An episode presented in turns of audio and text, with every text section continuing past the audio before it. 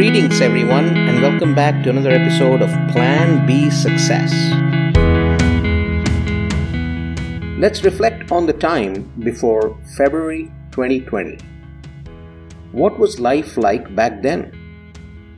1. We hadn't seen anyone with a mask for months, if not years, and now they're everywhere.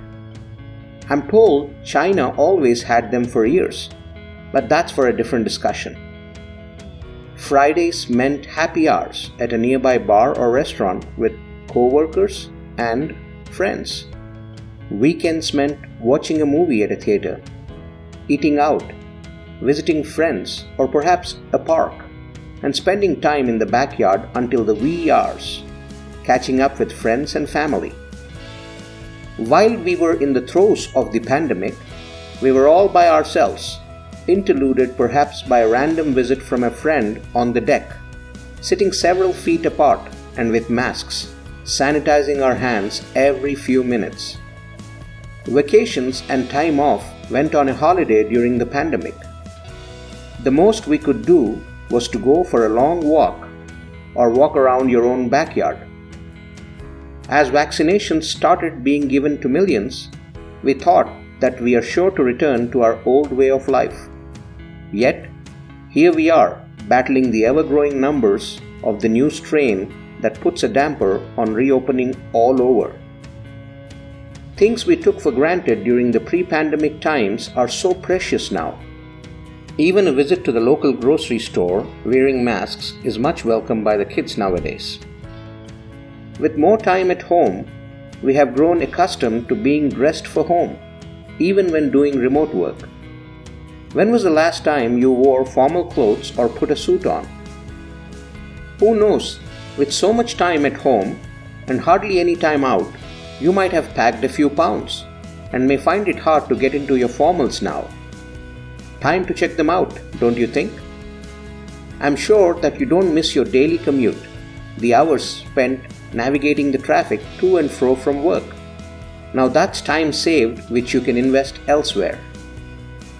With a focus on the fight for life, everyone is more humane toward each other, and that is a delight to watch. With the news blaring about the ever increasing economic gap, it's a blessing to see friends and family reach out to each other and also strangers to show support. However, it would be amiss to say that socializing is not much missed at all. Don't you miss meeting friends, partying, sharing laughs over a few drinks and good food? Although we made some feeble attempts at it during the pandemic through online video apps, and in some cases, socially distant backyard get togethers, they were not the same. All the extracurricular activities also took a backseat. With no going out, in person activities turned into remote sessions. But they were not the same. Imagine doing a dance or yoga class online versus with a room full of people. Imagine attending an engagement or wedding through the computer. Not the best, but we had to make do with them. With theaters closed, OTT was the only way to get your fill of audio-visual content. Not the same, but you had to improvise your home theaters to the best. Concerts and games at stadiums were long gone. The fever and fervor of such occasions are best experienced in person.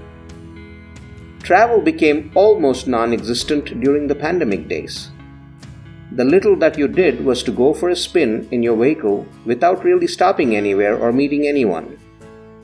Even if you checked into a hotel, you were unsure of getting infected.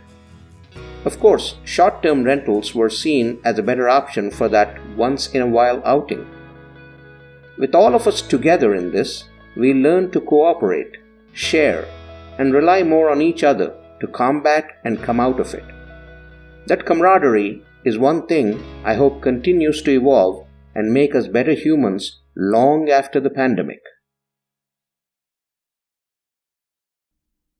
Hey, I hope you liked this episode. Go check out the others, and you'll find inspiring content there as well.